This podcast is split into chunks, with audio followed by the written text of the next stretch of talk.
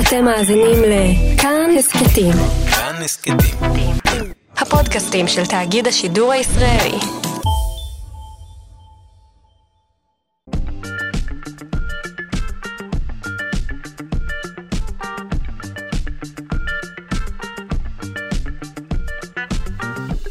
שלושה שיודעים. שלום לכם, פריצת דרך חוקר מהאוניברסיטה העברית הצליח ליצור מולקולות משתי נקודות קוונטיות. היחידה הבסיסית ביותר של החומר היא אטום. בואו נתחיל ללמוד את העניין הזה מההתחלה. אטומים שמצטרפים זה לזה יוצרים מולקולה. שני אטומים של חמצן למשל הם מולקולות חמצן. אטומים של חמצן ומימן הם מולקולה של מים וכולי. פרופסור אורי בנין, שמיד נדבר איתו, וגם הצוות שלו מהמכון לכימיה והמרכז לננו-מדע וננו-טכנולוגיה באוניברסיטה העברית יצרו מולקולות אה, חדשות הבנויות מאטומים מלאכותיים. וזה עניין, אה, אטומים מלאכותיים הם בעצם נקודות קוונטיות. מה זה אומר ולאן המהפכה הזו עשויה להוביל אותנו? מיד. שלום לכם, אנחנו שלושה שיודעים בכאן תרבות. אני דודו ארז, והיום שלל ענייני מדע וידע, וגם, שימו לב, בסין נולדו שני חזירונים שחלק מה-DNA שלהם הוא DNA של קוף, מדובר בחזיר קוף. קבוצת חוקרים מבייג'ינג, אה, חוקרים שהזריקו תאי גזע של קופים לעוברי חזירים.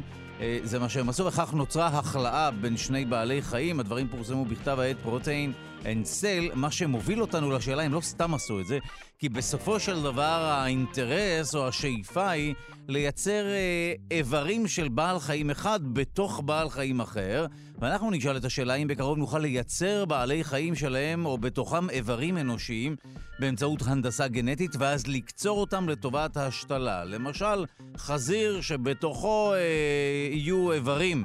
אנושיים שנוכל לקחת ולהשתיל בבני אדם. איתי באולפן פרופסור איתן מור, מנהל מרכז ההשתלות במרכז הרפואי שיבא תל השומר. איתו נדבר בין היתר על האפשרות הזו ועל השתלות איברים.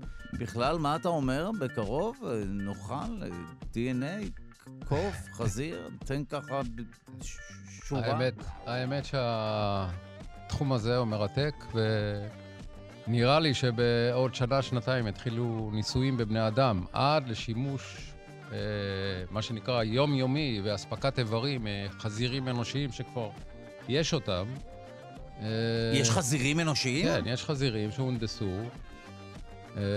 עם, שמבטאים חלבונים אנושיים, שמנעו בעצם את האפשרות לעשות השתלה מיידית.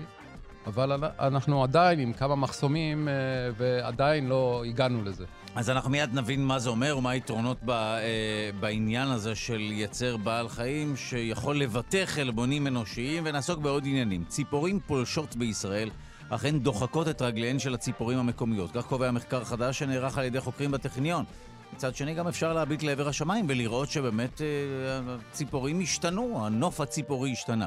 האם הפתרון הוא לירות בחלק מהציפורים הפולשות מיד, וגם איך נמלי אש שורדות ההצפות? התשובה היא רפסודות, וגם בתחנת החלל הבינלאומית חוגגים את חנוכה. האסטרונאוטית האמריקאית דוקטור ג'סיקה מאיר, איתה דיברנו בתוכנית שלנו, העלתה פוסט באינסטגרם ובו היא מברכת את כולם בחנוכה שמח. בתמונה אפשר לראות את הגרביים שהיא לקחה איתה לתחנת החלל, שעליהם ציורים של חנוכיות ומגני דוד. נזכיר שהשורשים של ג'סיקה נטועים בישראל. אביה היה יהודי שעלה מעיראק לישראל, לחם במלחמת העצמאות, וברבות הימים הפך לרופא. חג אה, חנוכה שמח גם לך, ג'סיקה. העורך שלנו הוא רז חסון, עורכת המשנה אלכסנדרה לויקר, המפיק הוא אבי שמאי לביצוע הטכני די.ג'י אלון מקלר, תודה רבה ליגאל שפירא שמלווה אותנו. אתם מוזמנים להאזין לשלושה שיודעים בכל זמן ובכל מקום באמצעות היישומון החדש של כאן וגם בספוטיפיי. השתלות. אז אנחנו מתבשרים על כך שבסין, ואולי זה לא, אה, זו לא הפעם הראשונה שזה קורה, נולדו חזירים שחלק מה-DNA שלהם הוא אה, DNA של קוף. מדובר בחזיר קוף, וזו הכלאה שאפשר לעשות כמובן. מדובר בקבוצת חוקרים מבייג'ינג. שהזריקו תאי גזע של קופים לעוברי חזירים, ונוצרה למעשה הכלאה בין שני בעלי חיים. למעשה זה חזיר אה, לגמרי, אבל בתוך תוכו, ככל הנראה, אה, הוא מבטא חלבונים או איברים שלמים אה, שהם של קוף, על פי מה שהוכנס או הונדס לכך. ואנחנו עם פרופסור איתן מור, מנהל מרכז ההשתלות בשיבא תל השומר, ונדבר בין היתר על, אה, על העניין הזה. אתה אומר שכבר יש אה, חזירים שמבטאים חלבונים, זאת אומרת שיש להם DNA אנושי? כן. כן? חלק מהגנים אה, הונדסו, או יש היום טכנולוגיה של הנדסה גנטית, אתה עושה בעצם אה, קוטע שרשראות בטכנולוגיה שנקראת קריספר, ומכניס את החומצות אמינה שאתה רוצה, משנה את הגן, ואתה יכול להשתיל גנים אנושיים בתוך... אה, חיה אחרת, בגנום של חיה אחרת. שמה אני מרוויח מזה? אתה מונע את ה... בעצם, במקרה של השתלות, אתה מונע את התהליך של דחייה מיידית של האיבר ברגע שאתה מכניס איבר מזן אחד, מחיה אחת לחיה אחרת. הם עשו את המודל הזה כנראה כדי לעשות uh, מה שנקרא uh, ניסויים בדרך אל השתלות uh, של אברי חזיר לאדם. הם עשו את הדבר הזה, רק לקחו אה, את אותו דבר, אותה טכנולוגיה, מהקוף אל החזיר, כדי לעשות כנראה mass production, כמו שהם יודעים, הסינים. כן. אה, ניסויים שייתנו את ה-proof of concept, מה שנקרא, את היכולת לעשות את הטכנולוגיה הזאת בניסויים של השתלות ממש. אנחנו בשלב בעצם, שלא אנחנו, אלא פורצי הדרך בתחום הזה שנמצאים בדרך, בארצות הברית, בהרווארד, הם, אה, יש להם אה, בעצם חוות של חזירים מהונדסים, וכבר עשו השתלות, למשל, של, אה, של אה, כליה, של לב, וזה בדרך אל... רגע, יש אדם שיש לו לב של חזיר שהוא לא, לא, לא, גנטית? לא, לא. לא, לא. עשו שינוי של ה... אבל, אבל יש חזירים שיכולים יש... אולי לנפק. איזה משהו כזה. כן. את אותם איברים mm. השתילו בקופים. עכשיו, בקופים, באמת, לא עשו את הניסויים בבני אדם, כי בדרך אל, בעצם אל השימוש הפרקטי של השתלות בבני אדם, אתה מנסה בקוף. זה... והדרך וה... הזאת, יש לה מחסום מסוים, מפני שהקוף זה לא בן אדם, זה עוד חיה. Uh, בכל מקרה, הניסויים הראשונים בארצות הברית הראו אפשרות לעשות את ההשתלות האלה. כן. וכליות שרדו עד שנתיים מיום ההשתלה. ש, שזה נחשב אה, בסדר בהשתלה או שלא? שזה נחשב, נחשב, עוד פעם, זה נחשב כ-proof of concept, שאתה לא mm. מקבל דחייה מיידית של okay. אוקיי. האיבר. שזה, זה, זה בעצם... שזה ה... העניין. אה, כשהבעיה היא שאין מספיק איברים להשתלה, נכון? ודאי, זה, זה בעצם הבעיה הגדולה כן. בהשתלות. יש uh, בערך uh, פי חמש צרכנים לעומת מספר האיברים שאתה יכול uh, לספק כיום. אה, ולכן אה, מחפשים את הפתרון באברי חזיר. חזיר יש לו יתרון, דרך אגב, על הקוף, בזה שהוא בעצם, אתה יכול להנדס אותו, גם את הקוף אתה יכול להנדס, אבל אה, לחזיר אה, ההיריון יותר קצר, יש לו הרבה ולדות, אה. אה, הרבה יותר קל לעשות חוות של חזירים, וגם הם לא, אפשר בעצם לנטרל את ה... עניין שמאוד מפחיד, עניין של העברת מחלות מהחיה mm. אל האדם. כי הקוף, בגנום שלו גם יש כל מיני וירוסים שיצטרכו, אם יעשו השתלות מהקוף לאדם, יצטרכו לנטרל את הווירוסים האלה. בתוך, בגנים של הקוף? בגנים, כן, כן. כן. אה, שלא, שלא נקבל מחלות גנטיות בדיוק. פתאום מקופים? שני הנושאים וואו. האלה, שני הנושאים האלה בעצם, אחד, התחייה, וב', מניעת העברת מחלות שנמצאים בגנום של החיות. וואו. זה שני הנושאים שבעצם הם המחסומים, ה-barriers לביצוע השתלות מחיה לבן אדם. החזיר זה חיה הרבה יותר טובה מהקוף כדי לעשות את זה.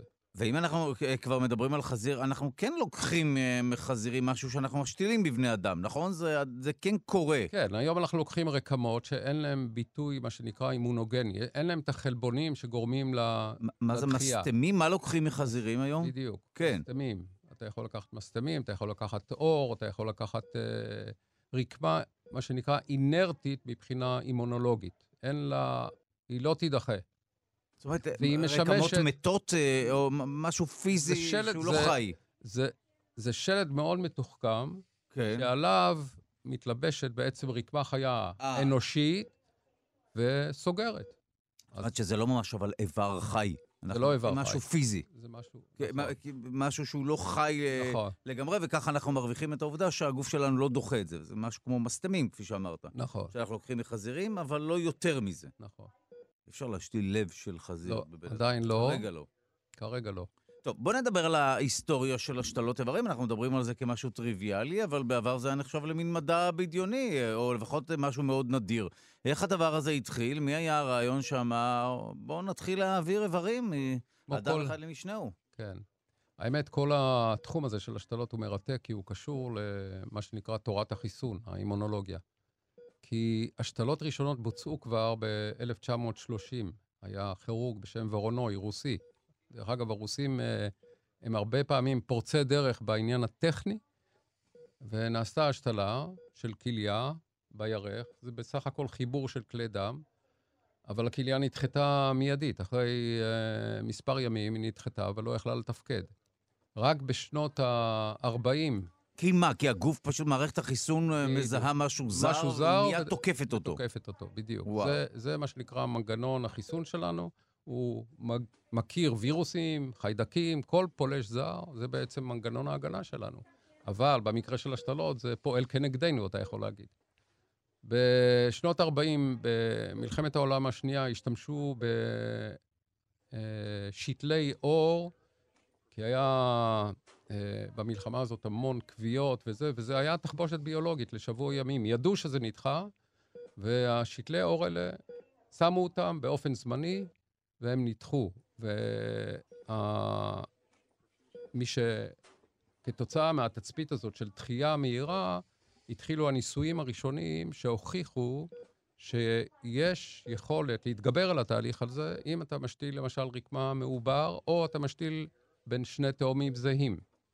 Mm, ולמה מעובר? כי התאים שלו, מה, הם עדיין גנריים? הם- לא, ברגע שאתה משתיל רקמה עוברית, כן. מערכת החיסון שלך לא תוקפת את זה. החלבונים או האנטיגנים שמזוהים עוברים דרך כאילו חינוך של מערכת החיסון ומכירים את זה כ- כעצמי ולא תוקפים אותו. אוקיי. אז uh, הדבר הזה הוא לא כל כך פרקטי, אבל לעומת זאת, התצפית למשל של uh, השתלה בין תאומים, שיש להם uh, בעצם uh, מבנה גנטי דומה, במערכת שהתגלתה יותר מאוחר, מערכת uh, אנטיגנים רקמתיים, שנמצאת על מקטן מאוד קטן של כרומוזום מספר 6, היא בעצם נותנת את הזהות שלנו ומבדילה אותנו פרט לפרט. אה, יש שם שישה קבוצות של אנטיגנים, כל קבוצה כזאת יש לה אלפי אה, אפשרויות, כלומר, כדי להגיע לזיהו, לזהות, מבחינה הסתברותית, ביני לבינך למשל, זה אחד למיליונים. אי אפשר אבל לבצע ב- איזושהי מניפולציה על המנגנון הזה שבעצם מזהה אותי בעיני הגוף? אפשר, עושים היום גם בהנדסה הגנטית, כן. כן. חלק מהדברים, בחזירים למשל, כדי לעשות את מערכת האנטיגנים הרקמתיים הזאת דומה לאדם, מהנדסים את המערכת אה, של החזיר ועושים אותה דומה. כשהיום משתלים, מה, מה עושים לגוף? מפוצצים אותו בכל מיני נוגדי... בטרופים. אה, כ- בתרופות, כן. בתרופות כדי למנוע דחייה, דחייה. נכון? מחלישים את מערכת כל, החיסון. אז זהו, לא, לא הגעתי לתחום הזה של אה, השתלה. בעצם ההשתלה הראשונה בוצעה ב-1954 בבוסטון. כן. אה, השתלת כליה בין שני אחים אה, אה, שהם היו תאומים, הכליה וכמובן המקבל שרדו שמונה שנים, הוא נפטר מסיבה אחרת, והתורם אה, עלה על הפודיום של... אה, של... אה, ב, לקבלת פרס נובל 50 שנה אחרי, אה. יחד עם הכירורג שלו. זה רק הוכחה לכך שאפשר לתרום כליה, העובדה שהתורם חי 50 שנה אחרי. Uh, מעבר לזה, בעצם עד שנות ה-70 השתילו רק כליות, ופוצצו אותם, כמו שאתה אומר, עם סטרואידים, עם... Uh, נתנו עוד כל מיני... חומרים. שסוגרים, מכבים או מחלישים מאוד את מערכת הם החיסון. יותר נוגדי דלקת ומשהים כן. את התהליך, הם לא ממש מונעים את הדחייה, Mm. והכליות שרדו עד שנה, שנתיים, לא יותר מזה. כך שזה לא היה פתרון ארוך טווח. רק בתחילת שנות ה-70 התגלתה תרופה, תמיד הגילוי הוא לא הוא לא עניין, אה, מה שנקרא, טכני, הוא יותר עניין ביולוגי. התגלתה תרופה שמונעת בעצם את תהליך התחייה הזה. היא יכולה להשהות אותו לשנים ארוכות. אה, וואו, איזו תרופה? ציקלוספורין. וזהו. זה, וזהו, זה היה זה המהפכה. את התחייה. והתרופה הזו היא גם, אה, שוב, שימוש פוג... עד היום. והיא פוגעת במערכת החיסון, או שזו היא תרופה... פוגעת באופן ספציפי אה, וואו. בתהליך שנקרא פרוליפרציה של אה, לימפוציטים. הלימפוציטים, תא, הלימפוציט זה בעצם תא בדם הפריפרי שלנו, שהוא תוקף את, ה, את האיבר או את הגוף הזר שנכנס, הוא גם פועל כנגד וירוסים, והניטרול של החלבון שגורם בעצם להתחלקות של התא הזה, על ידי התרופה, הציקלוספורין, הוא זה שאפשר בעצם את השתלות הכבד, לב, ריאה וכל האיברים האחרים. אז אם נערוך סיכום ביניים, אה, בהתחלה אה, הייתה השתלה, אבל היא נדחתה מיד, כי הגוף שלנו מאוד. מיד תוקף כל דבר זר שנכנס אליו, עד שהגיעו של, אה, הגיעו להבנה שאו שמתעסקים במשהו עוברי, או אה, העברת איבר בין אחים תאומים, שם אה, הדחייה היא ככל הנראה מינימלית, יחסית למה שהיה מסביב. אה, אחים תאומים, כמו שאמרתי, בגלל זהות האנטיגנית, כן. תאורטית לפחות לא תהיה דחייה, קיימת דחייה כנראה על רקע מיינור, מה שנקרא HLA אנטיגן. אני לא אכנס לקטע הזה של כל העניין, ה, מה שנקרא היסטו-קומפטיביליטי. זו תורה בפני עצמה, כל העניין ה... וגם היום אנחנו חוששים מדחייה של אה, איברים, ומשתמשים, כפי שאמרת, בתרופה, ודאי, תרופה ודאי. חדשה. בעצם אה, היום, אם אתה מדבר על השתלות איברים, לכל איבר יש לו מחצית חיים. זאת אומרת, אני למשל מכיר, יש לי חבר שהוא עבר השתלה חמישית של כליה. וואו, למה? זאת אומרת, כי הכליה, הוא התחיל את כל הפרשה בילדות, בגיל עשר, עשה השתלה, היא נדחתה, עוד השתלה נדחתה, והגיע לחמש אה, השתלות, ברוך השם, הוא חי, הוא בן 55, אבל לכליה יש מחצית חיים של בערך 15 שנה. תלוי מה המקור שלה, מהחי ומהמת, נדבר על זה אם אתה רוצה. בהמשך. נדבר על זה בהמשך. אז בואו נשמע אבל, שיר אה, ונדבר על, אה, נדבר בכלל על תהליך השתלת איברים, ובאופן כללי, אילו איברים אפשר להשתיל? התחלנו מכליה, כן. כנראה שזה קל יותר, אבל היום אנחנו יודעים שמלבד מוח, וגם מוח זה מוח, בעיה. מוח זה בעיה, ובכל זאת אתה מתחייב בפני המאזינים והמאזינות שאפשר יהיה להשתיל מוח תוך שנה. אני חושב שאפשר יהיה להשתיל גוף, אבל לא את המוח. תלוי, אז תלוי מאיזה כיוון, איך, הצד השני. איך רושמים את החולה הזה. אוקיי. שלושה שיודעים. שלום לכם, שלושה שיודעים בכאן תרבות. פריצת דרך, חוקר מהאוניברסיטה העברית הצליח ליצור מולקולות משתי נקודות קוונטיות. אין צורך להיבהל ולהעביר תחנה. אנחנו יודעים שהיחידה הבסיסית ביותר של החומר היא האטום, היחידה שעוד שומרת על תכונות החומר. אז אטום הוא היחידה הקטנה ביותר. אטומים שמצטרפים זה לזה יוצרים מולקולה. לעיתים זה אטומים של אותו יסוד, כמו למשל שני אטומים של חמצן, זו מולקולת חמצן. אטומים של חמצן ומימן הם מולקולה של מים וכולי. והנה הרווחנו אה, מיני שיעור בכימיה. פרופסור אורי בנין והצוות שלו מהמכון לכימיה והמרכז לננו-מדע וננו-טכנולוגיה באוניברסיטה העברית יצרו מולקולות חדשות שבנויות מאטומים מלאכותיים. מה הם אטומים מלאכותיים? נקודות קוונטיות. זה לא מסביר, זה אנחנו מיד נבין מה זה אומר אטום מלאכותי ומהי נקודה קוונטית, אבל ככל הנראה זה אותו דבר. הממצאים של המחקר הזה פור, פורסמו במהדורה ממש האחרונה של Nature Communications, ואנחנו אה, תוהים האם אנחנו עומדים בפתחה של מהפכה, מה ההשלכה של הדבר הזה על החיים שלנו בעתיד. שלום לפרופסור אורי בנין מהמכון לכימיה והמרכז לננו-מדע וננו-טכנולוגיה באוניברסיטה העברית. שלום. בוקר טוב, שלום. אנחנו נשמח ללמוד באמצעותך אה, מהן נקודות קוונטיות או אטומים מלאכותיים.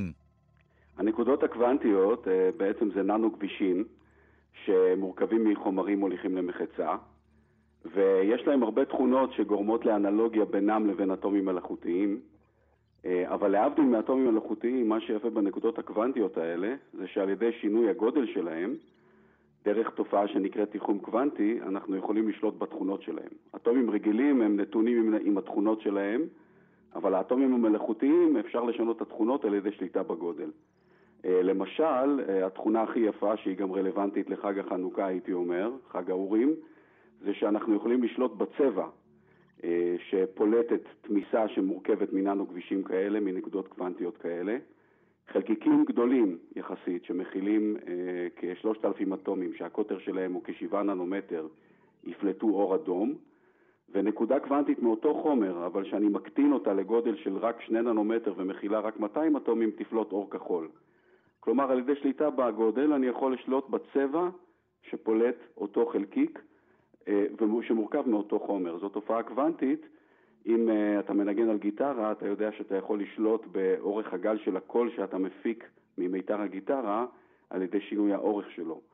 כאן... כי, כי אנחנו מזיזים את היד על פני הגיטרה, וכך משנים את האורך, נכון? בדיוק. כן. Uh, וכאן אנחנו יוצרים גם כן, משנים את אורך הגל של האלקטרון, האלקטרון mm. שכלוא בתוך הנקודה הקוונטית שלנו על ידי שינוי הגודל, וכתוצאה מכך משנים את רמות האנרגיה שלו, ואת הצבע, ומקבלים אה, מוזיקה של צבע דרך שליטה בגודל החלקיקים. וואו, עכשיו, טוב, אנחנו נצטרך לעכל את מה שאמרת, אבל מדוע קוראים לזה נקודה קוונטית? אנחנו מכירים את המושג קוונטי, לא בטוח שכולנו מבינים אותו עד הסוף, אבל מדוע קוראים לכל הדבר הזה נקודה קוונטית? מכיוון שכשמסתכלים על אה, חומרים כאלה במיקרוסקופ אלקטרוני, אז אתה, הם נראים כמו נקודות, נקודות של חומר צפוף, שמורכבות מאותם אטומים שמוליכים למחצה. יש להם הרבה אנלוגיות לנקודות, לאטומים מלאכותיים, כפי שאמרתי, הם נקראים אטומים מלאכותיים שיש להם אנלוגיה לאטומים אמיתיים, מבחינת התכונות האלקטרוניות שלהם. ומה שהוביל אותנו לחשוב שכתוצאה מהדמיון הזה, מה יקרה אם אנחנו נחבר שתי נקודות קוונטיות שונות כאנלוגיה לאטומים רגילים, על מנת ליצור מבנים מלאכותיים חדשים שיהיו מולקולות מלאכותיות מאותם אטומים זאת מלאכותיים. זאת אומרת, יש לנו כאן אבני יסוד uh, חדשות שאפשר להרכיב uh, באמצעותן מולקולות חדשות, עם תכונות אחרות שאנחנו לא מכירים.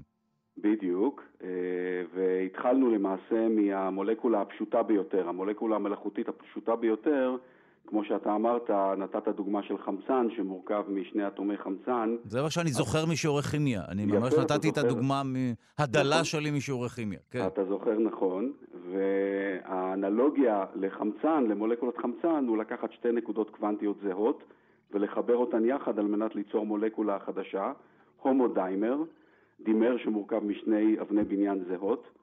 אה, ואכן הצלחנו לעשות את התהליך הזה על ידי אה, תהליך כימי שפיתחנו במעבדה שלי, והמולקולה החדשה מראה גם תכונות חדשות שקשורות לצימוד בין שתי הנקודות הקוונטיות שמרכיבות אותה. למשל, ראינו הסתה לאדום של הפליטה של האור שיוצא מהנקודה הקוונטית המשולבת הזאת שיוצרת מולקולה חדשה.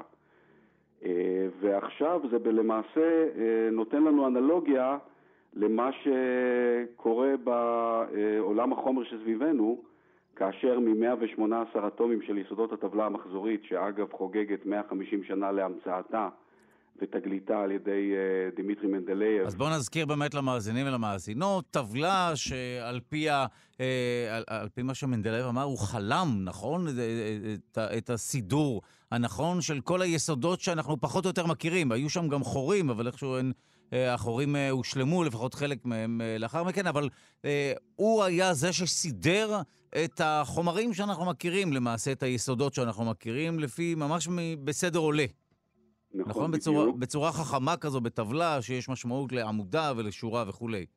אמת, נכון, ומ-118 האטומים האלה, למעשה מורכבים היום 150 מיליון מולקולות ידועות לנו, שהם עולם החומר שמקיף אותנו. כל העולם הביולוגי, עולם החומר המוצק, העולם הטבעי, המלאכותי, אה, הכל מורכב מאותם 118 אטומים, מה שמראה על עושר האפשרויות שניתן להשיג על ידי הרכבת מולקולות מאטומים, אה, ואת האנלוגיה הזאת אנחנו רוצים ולוקחים קדימה עם אה, אטומים מלאכותיים, שהם הנקודות הקוונטיות שלנו.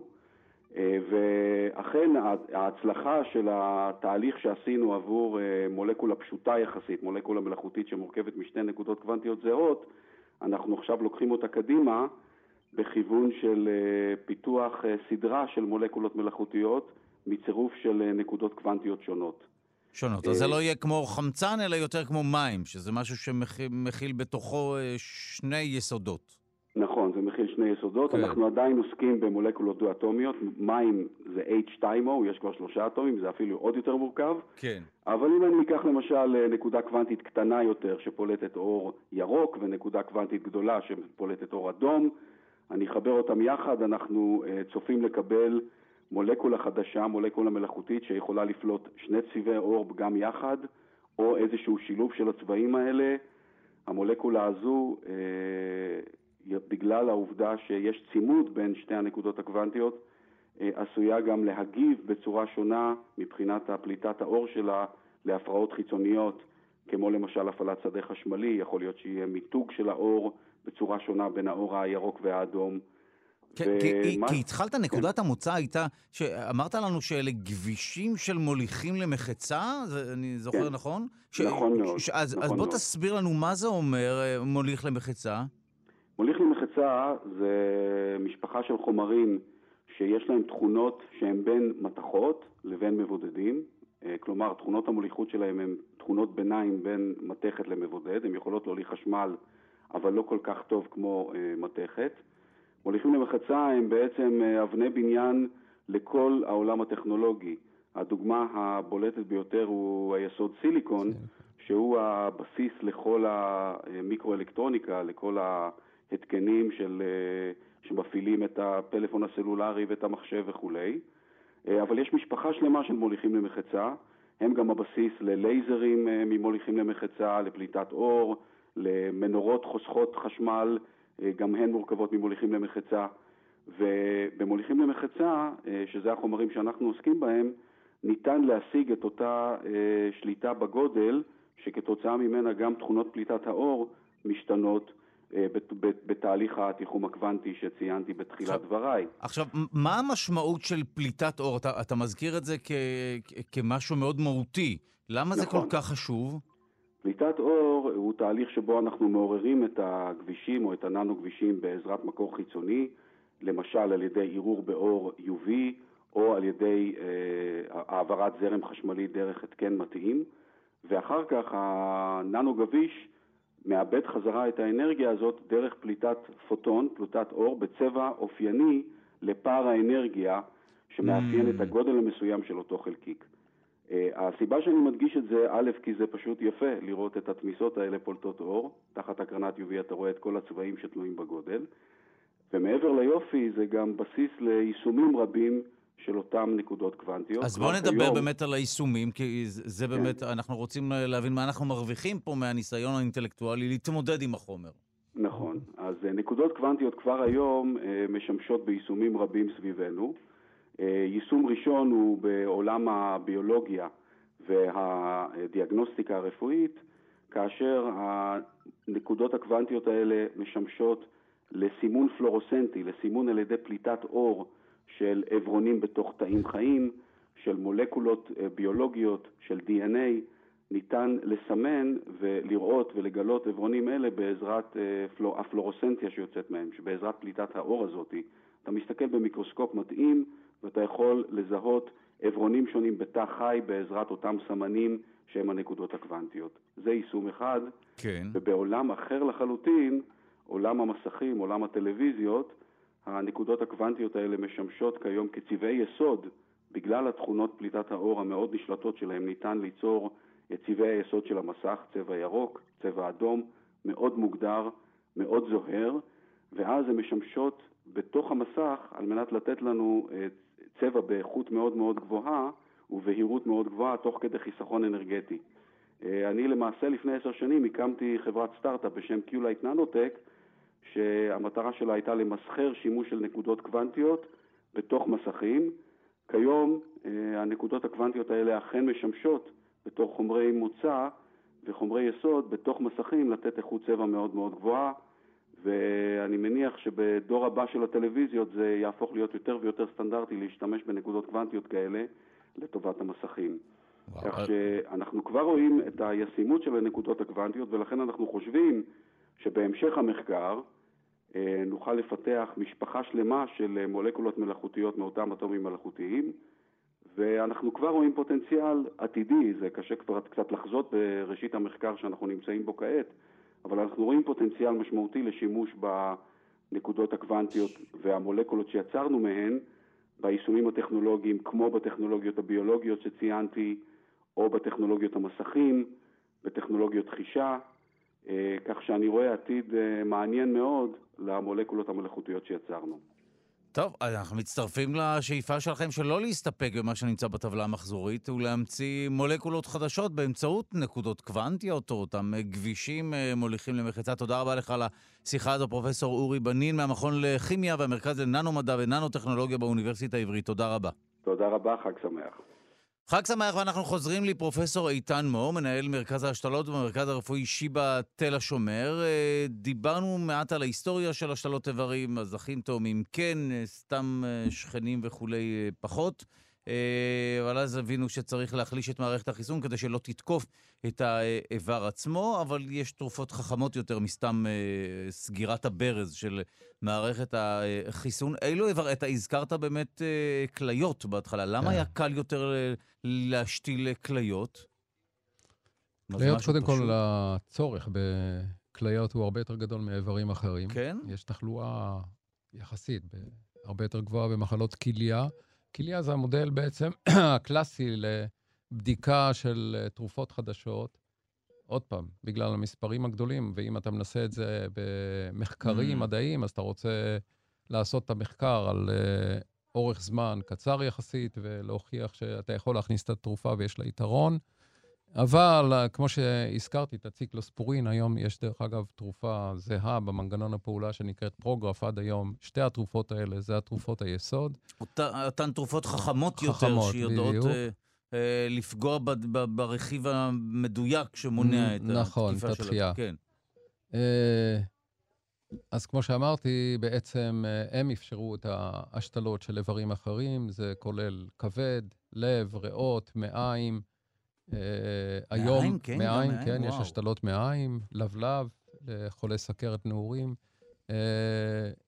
יש היום גם השתלות של מה שנקרא Vascular Composite Graft, זה VCA, זה למשל פנים, ידיים. Mm, נכון, נכון, פה אנחנו נתקלים בכתבה כן, היום, כזה. היום אפילו מדובר על השתלת רחם ופניס. אפילו את הדברים האלה עשו. זה, עוד פעם, זה מספרים קטנים, אבל נכנסו גם לתחום הזה, שבעצם זו רקמה מורכבת מהרבה אה, סוגי רקמות, לא רק... אה, סוג רקמה אחד, כמו כבד או כליה, שזה קצת יותר מסובך. וואו, אז, אה, אז היום כמעט הכל אפשר להשתיל? כמעט הכל חוץ ממוח, כמו שאמרנו. חוץ ממוח? חוץ האמת שמעניין אם חלקים במוח אפשר להשתיל מתישהו, אבל שוב... אני לא יכול להגיד לך, אבל uh, תראה, המוח זה כנראה איבר הרבה יותר מורכב. גם כל ההשתלות מבוססות, עוד פעם, על טכניקה של חיבור כלי דם שמזינים ומוציאים את הדם אה, שעובר דרך הרקמה הזאת, ולפעמים יש גם צינורות שמפרישים, כמו הפרשת שתן, דרך המוביל השתן נקרא אורטר, או דרך צינור המרה במקרה של כבד. המקרה של מוח הוא הרבה יותר מורכב, כי האאוטפוט הוא נוירולוגי. הוא המון המון אה, עצבים שעוברים אה, דרך אה, חוט השדרה וואו. אל הרגליים, ואני לא רואה ה, איך שזה ייעשה. אז כמו שאמרתי, יותר קל יהיה להרכיב גוף על ראש. אה, כן, טוב, תלוי ממה אתה רוצה להיפטר. זה אולי הסינים יוכלו לעשות. אה, אני משער שזה אה, אולי יקרה שם. טוב, אני חושב שהאיבר המרשים ביותר שהושתל זה לב, לא? הלב היה... הלב, הלב זה... לפחות ברמת התקשורת. כן, הלב זה האיבר הכי מרתק, כי בעצם מה שאתה רואה בהשתלת לב, אתה... הלב...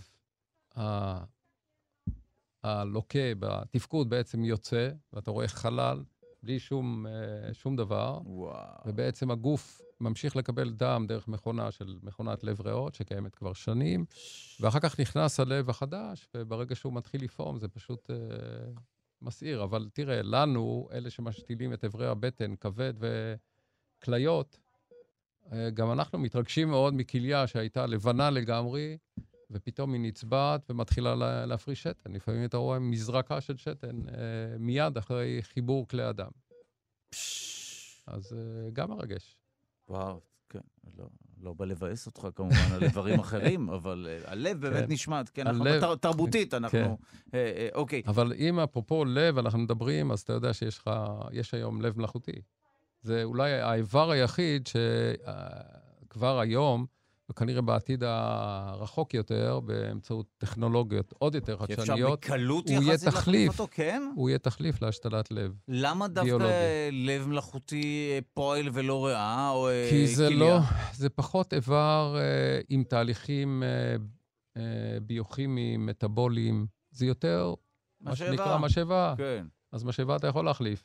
כמו זה קורה? יש אנשים שיש להם לב מלאכותי, כן? כן, ודאי. יש היום uh, אנשים שמסתובבים עם... uh, על חגורה, עם uh, מצבר כזה, שבעצם נכנס למשאבה שנמצאת מושתלת בתוך ומחוברת ללב הטבעי.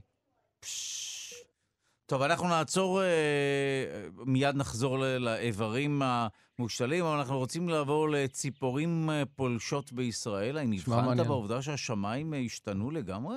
בוודאי. אני, אני בעצם גר במושב, והדררות אה, חיסלו בדיוק. לגמרי את הדרורים, למשל. בדיוק. נכון, והמיינות זה מין שהוא ממש הורס את החקלאות. כמה שהן נראות ציפורים חמודות עם מקור כן. צהוב.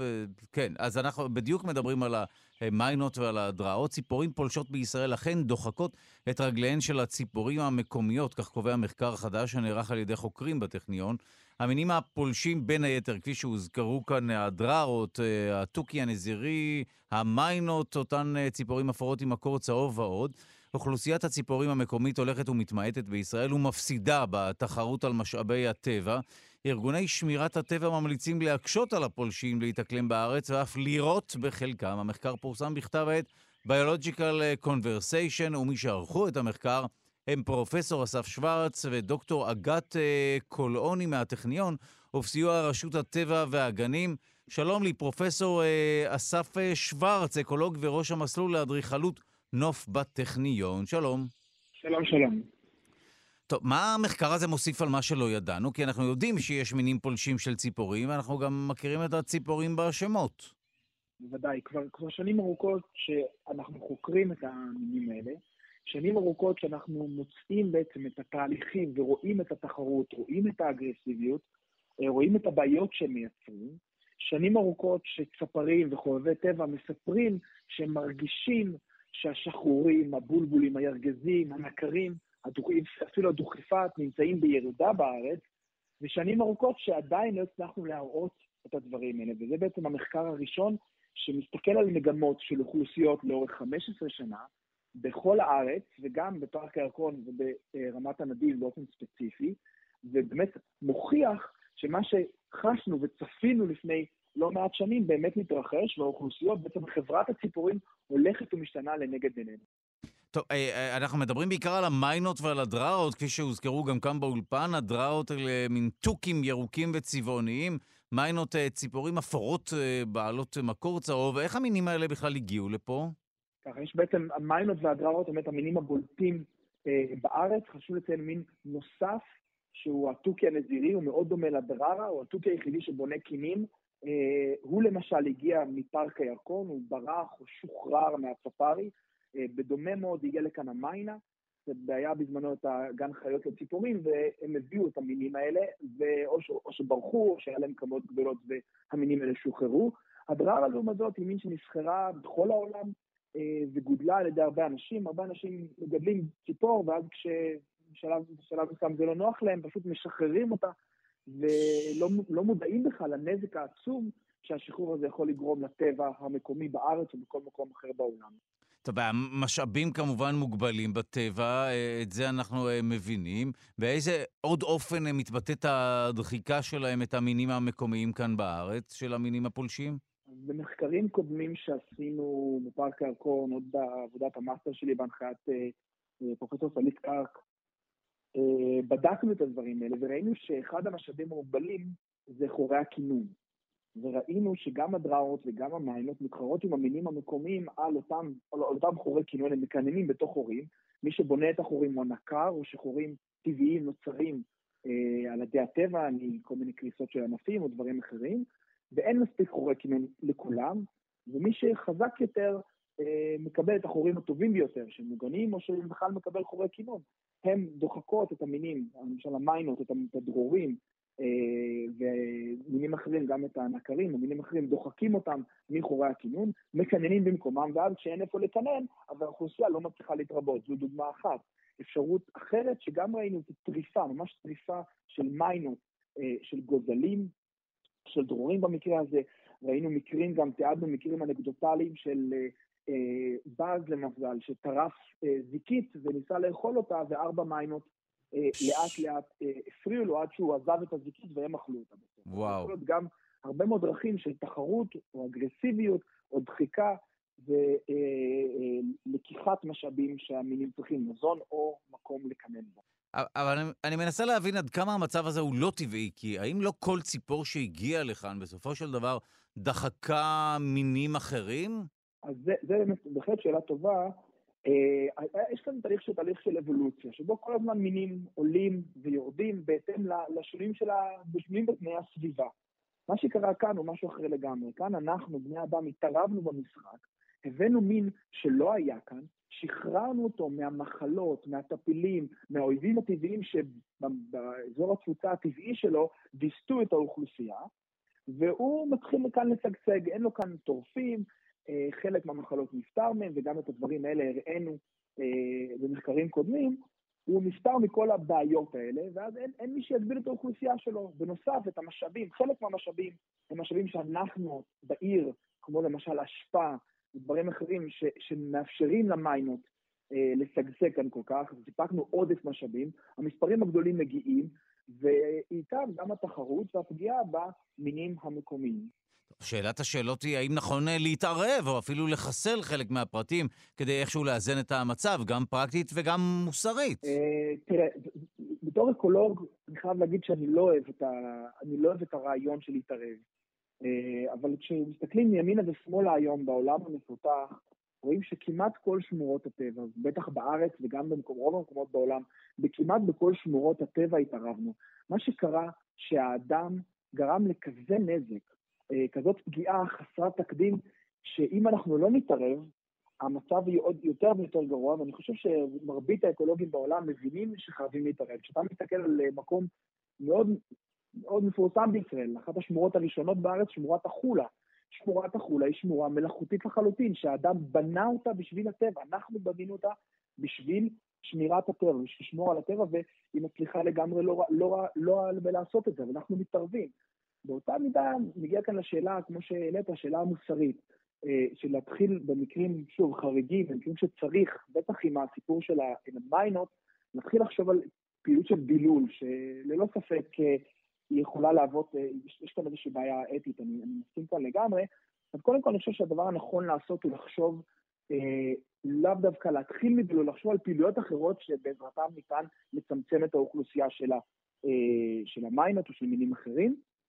אה, ובמקרים מסוימים צריך להגיע לדילוי. עכשיו, כשאתה שואל אותי על השאלה האתית, צריך לזכור, אם אנחנו לא נדלל את המיינות, אנחנו בעצם אה, מכריעים את גורלם של המינים המקומיות, של הבולבולים, של הדרורים, של הצופיות, ומינים אחרים שמתחרים איתם או שנפגעים מהם, והחשש שלי לפחות, שוב, המספרים במחקר מדברים על ירידות של עשרות אחוזים ב-15 שנים האחרונות במינים האלה, אם אנחנו לא נתערב באיזושהי צורה, אנחנו יכולים להוביל שהמינים האלה בעצם או ייעלמו מהנוף או ייכחדו, אז גם כאן יש כמובן שני צדדים למטבע הזה. וצריך לשקול טוב את, את כל הדברים ואת כל האפשרויות, למצוא את הפתרונות אה, שכן יפתרו את הבעיה ולא להשאיר את המצב כמו שהוא, כי להשאיר את המצב כמו שהוא זה בעצם לחרוץ את דינם אה, של המינים המקומיים. טוב. אה, לכליה. ובהנחה שבאמת יחליטו להתערב, אחת השיטות היא פשוט לאכול את המינים הפולשים, יש דוגמאות לכך במקומות אחרים. השאלה היא כמובן האם הדררות והמיינות תהיינה אה, טעימות. זו שיטה שכבר אה, עוד במאסטר שלי, אחד הצפרים הציע אה, לעשות אה, מקמיינה במקום מקדונלד. אה, אז הדברים, אני שמעתי אותם לא מעט, אני לא חושב שזה ריאלי לאכול אותם, זה דברים שקורים במקומות אחרים, אצלנו זה פחות... אה, פחות רלוונטי בתנאים של המדינה שלנו. אני חושב שצריכה כאן להילקח החלטה, אה, החלטה לא פשוטה שאנחנו רוצים לפעול, אה, צריך לדבר, שוב, לא כולם מסכימו עם ההחלטה הזאת, זה חשוב להתחיל את ההידברות הזאת עם אותם ארגונים וגופים שיש להם דעות מנוגדות, צריך לדבר, צריך לחשוב ביחד, להקים צוותים שחושבים ביחד. באירופה זה מקובל, ב- לא מזמן היה לנו כנס ברמת הנדיב מאוד מעניין על קונפליקטים בין אדם לבעלי חיים. אה, בכלל, אני גר בחיפה, בכל מיני סיפור של חזירי הבר, ויש כאן, צריך לעבור איזשהו תהליך שבסופו ננקוט, נמצא את הדרך האופטימלית אה, לטפל בבעיה הזאת, אבל אי אפשר להמשיך לשבת על הגדר ולא לעשות כלום. אנחנו בעצם חורצים את דינם, כמו שאמרתי קודם, של המינים המקומיים. ו- ולנו כאנשים פרטיים, יש כוח להשפיע על המצב? אחד התוצאות של המחקר הזה בעצם מובנות על אה, נתונים שנאספו על ידי הציבור הרחב. אנחנו כבר, כבר קרוב ל-14 שנה, חברה הגנת הטבע, המרכז לטיפוח ציפורי הבר בהובלת שלומית ליפשיץ, עושים בחודש ינואר, באזור ט"ו בשבט, את ספירת הציפורים הגדולה, ומנטרים, בעצם סופרים את הציפורים. בעקבות הספירות האלה בכלל יכולנו, אחרי הרבה מאוד שנים, לגלות שיש בעיה, או בעצם להוכיח שיש בעיה שכולם אה, טענו, טענו אותה. אז קודם כל אפשר ברמה האישית להצטרף, אה, להצטרף בחודש הבא לספירה הזאת, לצאת עשר דקות ולספור את הציפורים בחצר הבית, הגינה, בית הספר או כל מקום קרוב אה, אליכם, ולסייע לחוקרים, לנו, אה, להבין טוב יותר מה קורה לטבע שלנו, למגמות, למגמות בטבע. אפשר, יש גם תהליכים דומים בפרפרים ובקבוצות אחרות, יש, יש מה לעשות. דבר שני, אני אומר, מאוד מאוד חשוב, זה אנחנו, כל נושא של האשפה ושל הזבל, כמה שאפשר את הזבל שלנו לשים בפח, לסגור, לראות שהפחים סגורים, שהם לא מתפזרים. כל הדברים האלה, גם נושא של אה, האכלות של חתולים או האכלות בחוץ, שאנחנו מספקים עוד מזון, חלק גדול מאותו מזון שאנחנו נותנים מגיע מגיע בסוף לציפורים האלו שהופכות להיות פולשות, הן יודעות לנצל אותו טוב יותר מאשר המינים המקומיים, ואנחנו צריכים לשמור את הפסולת שלנו כמה שניתן אה, בפח ולא מפוזרת ברחובות, גם מעבר לעניין האסתטי שיש פה כמובן. וואו, טוב, אני רוצה להודות לך על השיחה הזאת, פרופ' אסף שוורץ, אקולוג וראש המסלול לאדריכלות נוף בטכניון. תודה. תודה, תודה. טוב, אנחנו מתקרבים לסיומה של השעה הראשונה שלנו. אנחנו עוסקים אה, כאן באולפן, אה, בין היתר, בהשתלות איברים. אה, אנחנו אה, מדברים כאן אה, באולפן עם מי שהצטרף אלינו, יושב איתי אה, כאן אה, פרופסור, אה, הנה, פרופסור איתן מור. הנה, עכשיו השם הופיע בפניי. פרופסור איתן מור, לימדת אותנו אה, אה, אה, על ההיסטוריה מעט של ההשתלות בעולם. מה קורה בישראל? מתי אנחנו התחלנו לעשות את הדבר הזה? דווקא ישראל הייתה בתמונה בשלב די מוקדם. השתלות ראשונות של כליה בוצעו לקראת סוף שנות ה-60, אבל עוד פעם, זה היה רק אקספרימנטלי, הייתי אומר, לא נעשה בצורה סדורה. השתלת הלב הראשונה נעשתה בדרום אפריקה, אם אתה זוכר את ההיסטוריה, ב-1967, כריסטיאן ברנארד. כן. ושנה או שנתיים אחרי זה בוצע על ידי פרופסור מוריס לוי, פה בארץ בבלינסון. אז כך שלא פיגרנו הרבה בהתחלות. כי, כי מה, כי אבל... השתילו מיד, אבל לא הבינו איך לפתור את הבעיות שהדבר לא, הזה מייצר? השתלה זה לא רק העניין הטכני. אתה צריך לתת את התרופות, לנטר את רמת התרופות, לבנות מערכת שלמה שתתמוך בטיפול בחולה. זה לא מספיק רק לעשות את הניתוח כמו ניתוח קיבה או ניתוח מעי. ואז מה, צריך ו... ללוות אותו כל החיים, את החולה? ודאי. בעצם היום המרפאות של אה, מושתלים הן מרפאות mm. שנמצאים במרכזי השתלה, וכל מרפאה כזאת עוסקת בכל ה... המעקב והטיפול בחולים המושתלים, כי כל uh, מה שנקרא uh, שינוי כלשהו או אי לקיחת תרופות יכול לגרום בעצם להפסקת פעילות האיבר, אם זה במקרה של לב כמובן מוות. ולכן נורא חשוב העניין של המעקב. הבנייה של המערך היא עניין קריטי, גם. מערך הקצאות האיברים, התשתית, כדי לדעת, uh, לנצל את מאגר התורמים מהנפטר, זה היסטוריה של 30 שנה. נבנה פה בעצם המרכז הלאומי להשתלות מטעם משרד הבריאות, אולי הארגון היחיד שעושה רגולציה על פעולות רפואיות. אין לך את זה בשום תחום אחר. למשל, מספר מרכזי ההשתלה בארץ הוא מוגבל, שזה דבר טוב. אה, למה? למה זה דבר טוב? כי אתה צריך מיומנות, אתה צריך מספרים. אתה mm. לא יכול לעשות uh, שתי השתלות פה, שלוש השתלות פה. אז יש לך את הארגון ה... של ההשתלות הארצי, שהוא פועל מטעם משרד הבריאות, והוא מרכז בעצם את כל הרשימות של המועמדים להשתלה. אפרופו, המועמדים להשתלה כולם רשומים ברשימה אחת, ללא הבדל דת, גזע ומין. טוב, אנחנו נמשיך לדבר על הנקודה הקריטית הזו אה, בתחילת השעה הבאה. תודה מעומק הלב לי, פרופסור איתן מור, מנהל מרכז ההשתלות במרכז הרפואי שיבא תל השומר, שנשאר איתנו לעוד שעה. אנחנו לא פוגעים נשאר, כמובן בהשתלות, אתה יכול להישאר, נכון, כן. לא פוגעים בפעילות רפואית של אף אחד. שלושה שיודעים.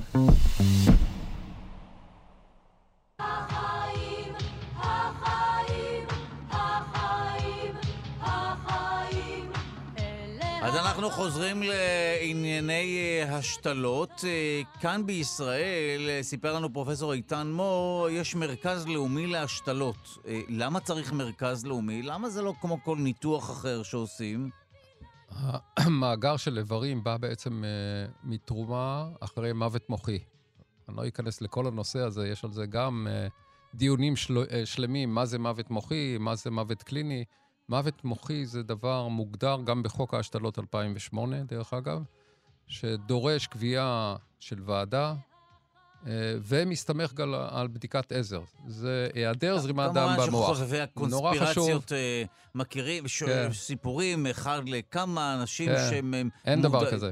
אין, אין דבר כזה. אין דבר כזה של חזרה מהמצב הזה, אין דבר כזה. אין איש שיגיד, אה, איזה מזל שלא לקחתם לא. את הלב. חשוב מאוד להסביר את זה, ובעצם... אין מה לפחד מלחתום על כרטיס נכון, לתרומת איברים. אף אחד לא ייקח... אגב, בואו נמליץ למאזינים ולמאזינות, בואו נהיה שיפוטיים, ונמליץ להם, כפי שאני באופן אה, אה, אישי עשיתי, שווה אה, לחתום על כרטיס אדי אה, או כל אפשרות אחרת לתרום את האיברים שלנו. אנחנו לא זקוקים לאיברים שלנו לאחר המוות נכון. ככל שידוע לנו.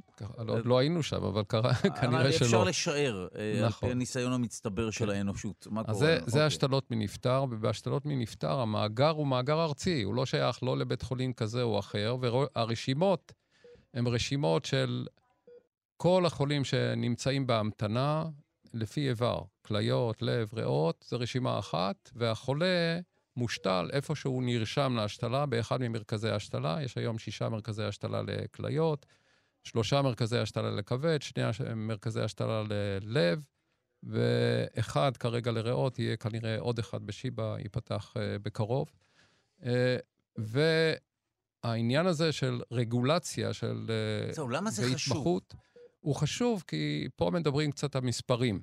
ככל שהמערכת של השתלות זה לא ניתוח רגיל, הוא דורש את כל המעטפת. את ההכנה להשתלה, את המעקב אחרי ההשתלה. כל החולים המושתלים נמצאים במעקב, כמו שאמרתי אה, לפני כן, אה, לכל חייהם במרפאות מושתלים. אז צריך את כל המעטפת, ולבנות מעטפת mm. כזאת זה עניין גם תקציבי, זה, אתה לא רוצה שצ... את זה. צריך שירות, זה נכון, לא רק נכון. מרכז מכירה, אלא נכון, גם שירות, משהו נכון, שילווה אותנו נכון, כל החיים. הרבה כן. יותר מורכב. אז uh, לכן זה חשוב מאוד שזה regulated, זאת אומרת שיש מצומצם למספר uh, מרכזים, והדבר הנוסף, המייחד את ההשתלות, שזה תחום שנמצא רק ברפואה הציבורית, אין פה השתלות פרטיות. אני לא יכול ללכת למרכז לא. פרטי, לא, יצטרפו עכשיו, אה, שלמו הרבה כסף וקבלו? אין לא, כזה? אתה לא יכול. זה מביא אותנו אולי לעניין הזה של אה, ניסיונות בעבר אה, למצוא פתרונות לעסק הזה מעבר לים, בכל מיני מדינות יעד, סין, פיליפינים, אה, תאילנד, דרום אפריקה, you name it. כל מדינות... אנשים קיבלו איברים משם בדרך לא דרך, גם עלו נגיד, כל מיני סוגיות מוסריות. בוא נגיד, מבחינת ה... המצוקה, אפשר להבין את החולים שניסו למצוא את הפתרון. מבחינת ה... אתיקה, אה, אנחנו יודעים שלמשל בסין עד היום זה מכאלה שמתנגדי משטר שמוצאים להורג. אה, או אם זה לא כאלה, זה יכול להיות ממדינות אה, שרמת החיים מאוד נמוכה ו-300 דולר עבור כליה, זה בסדר לתת למישהו, אבל לגבות 200 אלף דולר ולקחת לכיס על ידי המתווך את רוב הכסף, זה לא נשמע מוסרי וואו. ביותר. חוק ההשתלות ב-2008 בעצם עסק בשני דברים. אחד זה עניין של הגבלת הסחר באיברים, וואו. והשני זה כל העניין של המרכז הלאומי להשתלות, הוא עיגן אותו בחוק.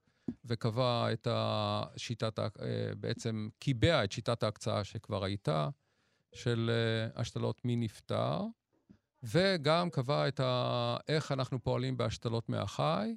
אם אני מגיע לקטע של השתלות מהחי, אנחנו משתילים... מה זה מהחי? זה בעצם, אם אתה רוצה אה, לתת, בוא נגיד לי או לאחיך כליה, כן. אז אה, אפשר, כי יש שתי כליות, ואותו דבר אה, בכבד יש שני חלקים, ואתה יכול אפילו להקטין או להגדיל את החלק שאתה צריך, וזה מבוסס בעצם על חלוקה של כלי דם שנכנסים ויוצאים. אז היום מקובל ועושים השתלות כליה מהחי, שזה בערך 50, אפילו 60 אחוז מכלל אני השתלות תורם, הכליה. וזה לא מסכן אותי. אני משער ש... זה, בוא, בוא נשים את זה במגבלה מסוימת, צריך לבדוק טוב, אז זה טוב. כן מסכן אותי. לא, צריך לבדוק לא, טוב, אוקיי. טוב, שזה לא יסכן אותך. כן, נכון. אז uh, מידת הסיכון היא צריכה להיות מינימלית ביותר. כן. אנחנו לא יודעים מה יקרה עוד 30 שנה, 40 שנה מהתרומה, אבל הזכרתי את אותו תורם שתרם פעם ראשונה בהשתלה הראשונה שנעשתה בבוסטון, שעמד על הפודיום 50 שנה זה בסטוקהולם, היה, 50 נכון. שנה אחרי. אז uh, כנראה בטוח, וזה היום מהווה את ה... הייתי אומר, הסורס, המ- המקור למעל 50% מהשתלות הכליה. וואו. ובכבד זה ממלא עוד 10-15 אחוז. יש מדינות בעולם שמבססות את כל הפרקטיקה רק על זה, כי אין להם השתלות מנפטר. אה, למשל, יפן. אין שם אה, תרומות. איברים לחרמד? לא. למה? מעניין. כי זה עניין תרבותי. הם לא אה. מקבלים את העניין הזה של... יש כנראה איזה קונספט של חיים אחרי המוות שצריכים... אה, זה זה- גם אצלנו, דרך אגב, יש ציבור מסוים שלא תורם, שבעצם לא מקבל את המושג הזה של מה שנקרא אה, מות המוח כמוות לכל דבר, ולכן הוא לא מורשה לתרום איברים, זה לפי ההלכה. אז תמיד אנחנו הדתי... מכירים את ההלכה היהודית שהיא יודעת להתעדכן, אה, וזה היופי שבה, שתמיד נמצא רב שיתיר וכולי, כי אנחנו אה, תמיד, אה, איכשהו זה משהו יפה מאוד, ב- ב- בדת שהיא כן מצליחה כן להתחבר לצורך כן. העכשווי, והרבה פעמים אומר- כל- כל מיני מניפולציות שאפשר לערוך, וכל מיני... האמת, יש דיבור עם מובילי דעה, עם רבנים, מעניין. עם קאדים, דרך אגב, גם בעולם המוסלמי. כן. אין, אין התנגדות לתרומת איברים, ההפך, זה אפילו מציל חיים בדיוק כמו ביהדות, כן. אבל הם כמעט לא תורמים. אז Mm. יש מחסום תרבותי בעצם, ומחסום הלכתי, שעד שלא תהיה פסיקה, עד לאחרונה הרב אלישיב, זיכרונו לברכה, בעצם הוא זה שקבע שאי אפשר, רק ממה, אחרי מה שנקרא קרדיאק ארסט, אחרי מות הלב. אבל כקומפנסציה, הייתי אומר, יש היום המון תרומות מהחי, מהציבור הזה, נכון. שזו תופעה ייחודית בעולם. זה, אתה יודע לא מה, חושב- זה אפילו יותר מפתיע מאשר תרומה לאחר המוות. כי פה אתה חי. נכון, נכון. אבל זה הולך עוד פעם עם מצווה וואו. ביהדות של הצלת חיים. בעצם, ברגע שאתה תורם כליה, אין ספק שאתה מעריך את uh, החיים של אותו בן אדם שתרמת לו, ו- ואין מצווה כנראה גדולה מזאת ביהדות. אי אפשר להכניס פנימה גם את התרומה לאחר המוות? אפשר, נשמע פיקציה טובה להכניס לשם גם. אנחנו ממשיכים ודנים בזה. אבל אתה צודק שזה עניין תרבותי, זה לא רק דתי, וגם- זה גם, גם, גם כשהדת מתירה זה גם כן. הופך להיות עניין תרבותי, צריך לעשות. סוויץ' בראש ו, ובאמת להיכנס לזה. קצת להחריג את זה, כי יש גם בתוך הדת, יש אה, ציבור אה, דתי-לאומי למשל, ששם הרבנים... אה, כן מתירים. בטח מתאימים, כן, כן, הם אה, חתומים על כרטיס עדי, אבל ההלכה כשלעצמה, אם מישהו הולך בעקבות הפסיקה ההלכתית, לא מתיר אה, תרומה של איברים מהנפטר, והנושא הזה מדוין ועולה.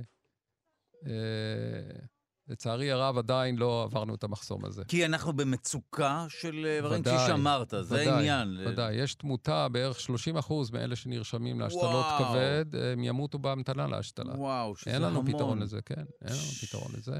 זה לא זה שאם uh, היום נפתח את הברז וכל מי שממלא את הקריטריונים של מוות מוחי יתרום, נסגור את הפער. אה, לא בטוח. אז, אה, את המצב, אבל לא יסגור את כן. הפער. וואו. טוב, אז עדיין יש מצוקה. אה, אז בוא תן לנו אה, אה, את התחזית שלך לתחום ההשתלות בארץ? לעתיד, כן, בארץ. מה, מה צפוי לקרות? האם המצב אומר- ישתפר? אני הייתי אומר שלאורך, אם אני מסתכל, הייתי ביפן לא מזמן והראיתי להם, הם עושים המון השתלות מהחי, והייתי אומר שהדבר הזה של השתלות מנפטר הולך ומתפתח יפה, יש יותר ויותר uh, השתלות מנפטר. Uh, הראיתי לכם בעקומה ששלחתי, אבל uh, כן. אם מסתכלים עשר שנים אחורה, אנחנו כמעט כפול במספר התורמים, וגם בשיעור ההסכמה למתן תרומה. יותר חתומים על כרטיס עדי, כך שהמרכז הלאומי להשתלות עושה את העבודה כמו שצריך, וכמו שאמרתי, חלק מהפער נסגר על ידי השתלות מהחי, שזו תופעה ייחודית. מי שמוביל אותה, דרך אגב, זה הרב הבר, שהוא בעצמו מושתל, שנזקק לכליה ואשתו לא יכלה לתרום לו, והוא קיבל כליה מחבר ב- מהקהילה, והוא פתח אה, בעצם מפעל חיים שהיום אחראי כמעט ל-800 השתלות אה, וואו. כליה בשמונה שנים או עשר שנים האחרונות, שזה מפעל מדהים. אז בזה אנחנו ש... אה, שיאני עולם, דרך אגב, מספר התורמים האלטרואיסטים, תקרא לזה, אה, וזה סוגר מעט את הפער של אה, השתלות כליה. טוב, אנחנו גם אה, נספר לכם שאפשר כמובן אה, לחתום אה, על כרטיס אדי גם בצורה וירטואלית, אה, או להתקשר, כוכבית 6262, ואז תצטרפו ל- לתורמי האיברים, אבל גם אה, אפשר ליהנות, מי שחתום על כרטיס מקבל אה, איזה-. איזו קדימות, נכון? נכון, נכון, יש ואז, תוכנית תעדוף. כן. אה, שנותנת איזה עוד כמה נקודות אה, זכות. ואם תרמת, דרך אגב, כן. באופן פרקטי, אז בכלל אתה מוגן כי אתה מקבל קדימות ראשונה, אם חס וחלילה יהיה הצורך. אה, אז זה מדהים. אנחנו מיד נדבר גם על אה, הדפסת רקמות. אנחנו משערים שבעתיד נוכל להדפיס את כל הגוף, וכל השיחה הזאת תתייתר. אתה תהיה מובטל כמובן, כי אנחנו כולנו נהיה רובוטים, אה, בדומה לידידי רובוקופ, רק מוח אנושי, רקמה אנושית שמורכבת על גבי רובוט. אתה מאשר את הדברים? תראה, אבל אני- עד אז אני תהיה אני תהיה לך מובטל עבודה. מסיבות אחרות, לצערי, אוקיי. עניין של גיל. אה, אוקיי. אבל, אה, אבל אה, לגבי אה, שרבוט או הדפסת איברים או כל הדברים האלה, זה יקרה, יודע, לא? זה יקרה, כנראה. ב- דיברו בעצם על לב, אצלנו היה אייטם כן. באמת לב קטן כזה, בינתיים כקוריוז, כן. לב, כפי שאמרתי, לב מלאכותי כבר קיים בעצם, לב נכון. מכני. לב מכני קיים. הדפסה של איברים ביולוגיים היא הרבה יותר מורכבת, כי אתה צריך למלא את כל התהליכים הביוכימיים, ואת זה אני לא רואה כל כך בקרוב, אבל אתה יודע, חזון למועד, אתה יודע, ההתקדמות הטכנולוגית היא פשוט מדהימה. מה שמעכב אותנו זה ההתקדמות בביולוגיה, בהבנה של תהליכים. והביולוגיה מאוד מאוד חכמה, זה לא משהו שאפשר לחכות בדיוק באותו קצב כמו שאתה מפתח בוא טכנולוגיה. תסביר את הנקודה הזו, מה אנחנו לא מצליחים לפצח? אני אתן לך את הדוגמה מהעולם שלי, של, כן. אה, של אה, דחיות, למשל. אמרתי שלכל איבר יש אורך ממוצע של, אה, של הישרדות, כליה, 15 שנה. כן. אז ניסיון להתגבר על כל התהליכים האלה של דחייה מוקדמת, הצלחנו. אבל אז באה מערכת החיסון ופותחת עוד שערים לכל מיני מנגנונים שגורמים להרס האיבר, ואנחנו מנסים לחסום את זה בדלת אחת, וזה נפתח בדלת אחרת. אני לא אכנס לכל התיאוריה אבל הזאת. הגוף מתעקש להיפטר מהאיבר? יש לו כנראה כל מיני מנגנונים שאם אתה לא חוסם אותם, אז uh, בסופו של דבר זה יפעל כנגד. בס, בסופו של דבר, מערכת הח- החיסון היא לא סלקטיבית. כן. היא לא סלקטיבית. אם נחנך אותה ונעשה אותה סלקטיבית, לתקוף רק את האיבר, אז אנחנו נגיע לזה. זה אחת הדרכים. אני אתן לך דוגמה. האם בעתיד באמת יהיה אפשר לשלוף את אה, חלקים ממערכת החיסון, להנדס אותם גנטית, להחזיר אותם כך להיות. שהם לא יתקפו את האיבר? יכול להיות. וואו, יכול- כמו בתרופות יכול אה, להיות. נגד סרטן וכולי היום. אנחנו עושים את זה היום. די. אחת ההשתלות שעשינו, זה בעצם השתלה משולבת של מח עצם עם כליה. מעניין, ואז מה קורה? הוא מכיר את זה, את הכליה כעצמו, די. והוא לא דוחה אותה. הבעיה בהשתלת מח עצם, כן. אנחנו גולשים קצת. לא, לא, לא, אנחנו מיד נשמע שיר, אבל אה, זה מאוד מסקרן הדבר הזה. הבעיה אתה אומר בהשתלת- שאחת הדרכים למנוע כן. אה, דחייה של איבר, היא להשתיל זה- מח עצם יחד עם די. השתלת איבר, כן. אם אתה משתיל ומגיע לזהות מלאה, אז עשינו את זה במקרים של אחים אה, תאומים, אחות לאח, וואו. שיש להם את אותם מייג'ור HLA אנטיגנס משותפים. הם לא תאומים זהים, אבל הם אה, לא ידחו את, ה, את האיבר אם אני אשתיל מח עצם מהאחות לאח. זה מה שקרה. החולה, דרך אגב, הוא שלוש שנים אחרי השתלה ומחזיק את, ה, את השתל ללא תרופות. הוא לא צריך תרופות. וואו. זה מה שנקרא קיימריזם. זה אפשרות של השתלת מח עצם בתוך מקבל, ושני המח עצם שלו ושל אחותו חיים בדו-קיום. ואז אתה יכול להשתיל כל איבר בעצם אה, לאותו מקבל. פתחת שער לא, לתורם. אני פתחתי, זה פרוטוקול שאימצנו מסטנפורד, הייתי שם ולמדתי את הנושא הזה, אבל זו סיטואציה מאוד מוגבלת, כי זה רק כאלה שמותאמים, אחים תאומים.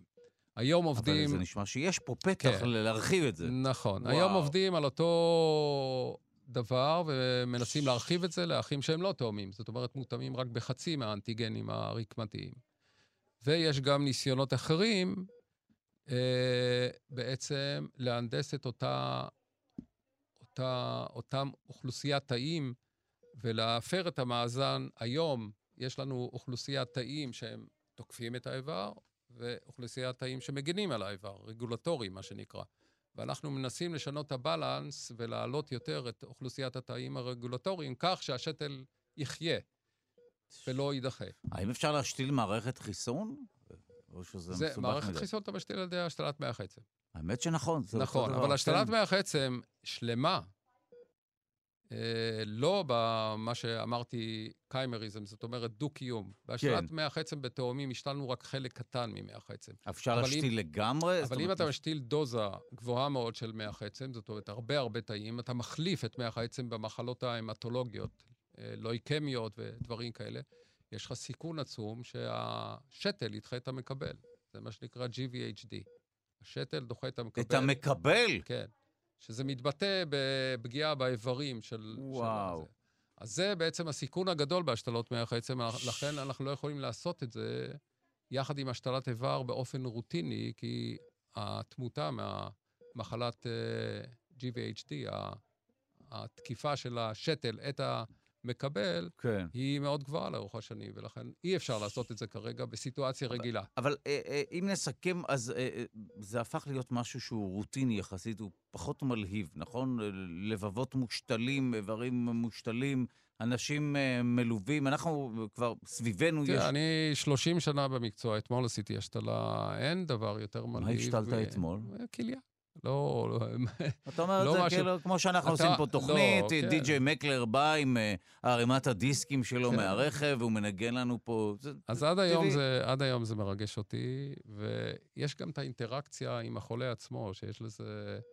אתה בעצם מחלץ חולה מטיפול בדיאליזה, שהוא קשור למכונה ארבע שעות אה, ליום, שלוש פעמים בשבוע, לפעמים ארבע פעמים בשבוע, ומאפשר לו חיים נורמליים.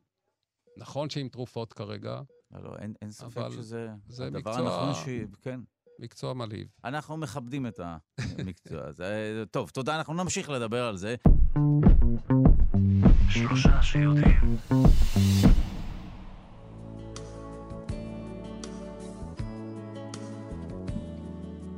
ועכשיו אנחנו עוברים לפינת הקיימות שלנו. אין על כדור הארץ שלנו באולם. אה, שלום למעצב ולמנכ"ל קיימה, מרכז לתכנון ועיצוב מקיים, יאיר אנגל, שלום. היי דודו. אנחנו עוסקים פה בהשתלות, ואתה אה. נגד השתלות איברים מפלסטיק. לא. לא, אני בעד. אני בעד כן. הכל. אה, אני רוצה לדבר על בעיה קטנה שאף אחד עדיין לא העלה פה בתוכנית, וזה בעיית הפלסטיק בעולם. אה, אה, אבל שווה לנזוף בנו. מתישהו אתה תצליח לשכנע את הציבור להפחית. זהו. אה, אני חושב שיש עכשיו הרבה... יש, יש תנועה, אנשים מרגישים שזה, שזה מיותר, כן. ושיש פה בעיה מאוד מאוד רצינית. אני רק רוצה ככה להגיד את המספרים, הלא מדויקים כמובן, אנחנו מדברים על זה שיש לנו היום אה, 8 מיליארד טון של פסולת פלסטיק שמסתובבת בעולם, זה בערך מ-1950. אה, מי היה מאמין שזה יתפוס ככה, הפלסטיק? תפס אה? חזק, כן. וואו. אה, וזה באמת, אה, חומר גלם הוא חו- חומר גלם מצוין, רק פשוט משתמשים בו בצורה חסרת אחריות לחלוטין. זה, כי זה, הוא חומר גלם שיכול להיות חלק מהלפטופים שלנו, והמיקרופונים, והשעונים שלנו. ואולי אה, מ- מחלקי חלקי, חלקים להשתלות, אולי נדבר על זה תכף גם, אבל אני לא נכון. מבין בזה. אבל אה, אנחנו משתמשים בו בצורה מזלזלת, כי כן. אנחנו הרבה פעמים פותחים שקית, עושים בה שימוש משתמשים קל במשהו וזורקים. שיכול להחזיק עשרות שנים או מאות שנים, משתמשים בו, ו- דקה. ולפעול, משתמשים בו לפעמים שניות. ו- ממש. וזורקים אותו. עכשיו, אנחנו מדברים על זה שהייצור של הפלסטיק עולה, והוא יעלה גם כן. ב-2018 ייצרו מעל 400 מיליון טון של פלסטיק, אה, והצריכה תעלה, מספר בני אדם עולה בעולם. פלסטיק הוא חומר מאוד מתוח- מתוחכם, זה משפחה שלמה של פלסטיקים עם המון ספציפיקציות, אנחנו יודעים לעשות מפלסטיק דברים מדהימים, ולמעשה, אם תחשוב על החיים שלנו ללא פלסטיק, אה, פחות או יותר, אה, הם, אה, רוב האנשים נשארים ללא בגדים. כן, נכון, האולפן פה מתפרק לחלקים, ורוב האלקטרוניקה שלנו הופכת לחלקים, לחלקיקים לא מחוברים אחד לשני. אה, אנחנו בנויים על פלסטיק, אז אה, אה, הרעיון הוא לא להפסיק להשתמש בו, אלא להפסיק להשתמש בו בצורה כל כך לא נכונה ומטופשת, גם מבחינה כלכלית. מה שאני רוצה לדבר זה על כתבה שפורסמה בסוף השבוע בוואלה פייננס. הכתבה הזאת נכתבה על ידי רן לוי מזווית. אה, אה, זווית זאת הסוכנות ידיעות למדע וסביבה, שהרבה כן, פעמים אה. אנחנו מצוטטים שם. נכון. מצוטטים, אה, מצטטים כתבות אה, כתבות משם, נכון. ובכתבה הספציפית הזאת אני המרואיין, אז בכלל Mm, נראה לי שזה סוגר מעגל, כמו שאנחנו אוהבים לעשות פה ב- בכלל ב- בעניין של כלכלה מעגלית. והרעיון הוא שבאוניברסיטת אה, שלמרס ב- בשוודיה אה, פיתחו כמה חוקרים וחוקרות איזושהי טכנולוגיה לקחת פלסטיק, גם הם, הם מדברים על זה שהם יכולים לקחת פלסטיק מעורבב מכל מיני מקורות, גם ממה שאוספים באוקיינוסים, ולהפוך אותו בטכנולוגיה, בעזרת טכנולוגיה, להפוך בחזרה לתוצרי נפט ולייצר ממנו פלסטיק בחזרה. כלומר, לעשות איזושהי סגירה מעגלית של החומר. לפרק אותו בחזרה לפרק אותו למרכיביו. גלם, ואז אה, להרכיב, כן, מעניין, עכשיו אוקיי. זה נשמע קצת פנטסטי, כי, הם, כי כאמור יש המון המון סוגי פלסטיק, הם לא כולם עובדים ביחד, אבל הם מדברים על איזושהי טכנולוגיה של חימום ל-850 מעלות, ובעצם איזשהו תהליך של זיקוק מחדש של החומרים. וזה מעלה המון המון שאלות. קודם כל, עד היום הם הצליחו לעשות את זה ל-200 קילו, וכמו שאמרתי, יש בעיה קצת יותר גדולה. רק אה, לסבר את האוזן, באוקיינוסים, שמדברים על פלסטיק שצף, ודיברנו פה, הזכרנו והזכירו פה המון פעמים את האי פלסטיק שמדברים עליהם נכון. באוקיינוס, מדברים על זה שיש משהו שהוא נראה כמו אי, הוא לא באמת אי, זה, זה חתיכות ערימת פלסטיק, זבל ענקית זה באמצע פלסטיק האוקיינוס. צף, זה לא גוש שלם. מדברים שבגדול יש 250 אלף טון בהערכה. זה אה, משהו בסביבות שישה אה, טריליון חלקיקי פלסטיק, ואני לא מדבר על, לא, לא מיקרו-פלסטיקים. רק פלסטיקים שאפשר כאילו למפות ולמספר אותם, עושים אה, סטטיסטיקות של העניין הזה, וזה צף. ויש כמובן הרבה מאוד פלסטיק שכבר שקע בים, כי הוא התחבר לדברים אחרים. הפלסטיק הזה הוא יוצר המון בעיות, הרבה מאוד זיהומים. בעלי חיים חושבים שהוא אה, מזון כי הוא סופח ש- שום, שומנים. הם אוכלים אותו, ואז זה מגיע בחזרה לשרשרת המזון שלנו. כי אנחנו זה אוכלים הורג את אותם. הדגים, בדיוק. שאוכלים את הפלסטיק בתיאבון. בדיוק. כן. יופי. עכשיו, פה אנחנו מדברים על הבעיה במורד הזרם, ואני רוצה להזכיר שאני תמיד מדבר על כלכלה מעגלית, אה, שאנחנו אבל זה מאוד רוצים... מעגלי שהדג אוכל את הפלסטיק זה ואנחנו מאוד אוכלים מעגלי, אותו. אבל זה מעגל, אה, מעגל לא רע טוב, מאוד, אוקיי. כן. אני, אני מדבר על, על, על אוקיי. איך לתכנן מההתחלה דברים. ויש פה אה, אה, כמה דברים שצריך לשים עליהם את הדעת. אחד, אני רוצה להזכיר פרויקט שקוראים לו אה, ווילסון, או אה, cleanup של הים.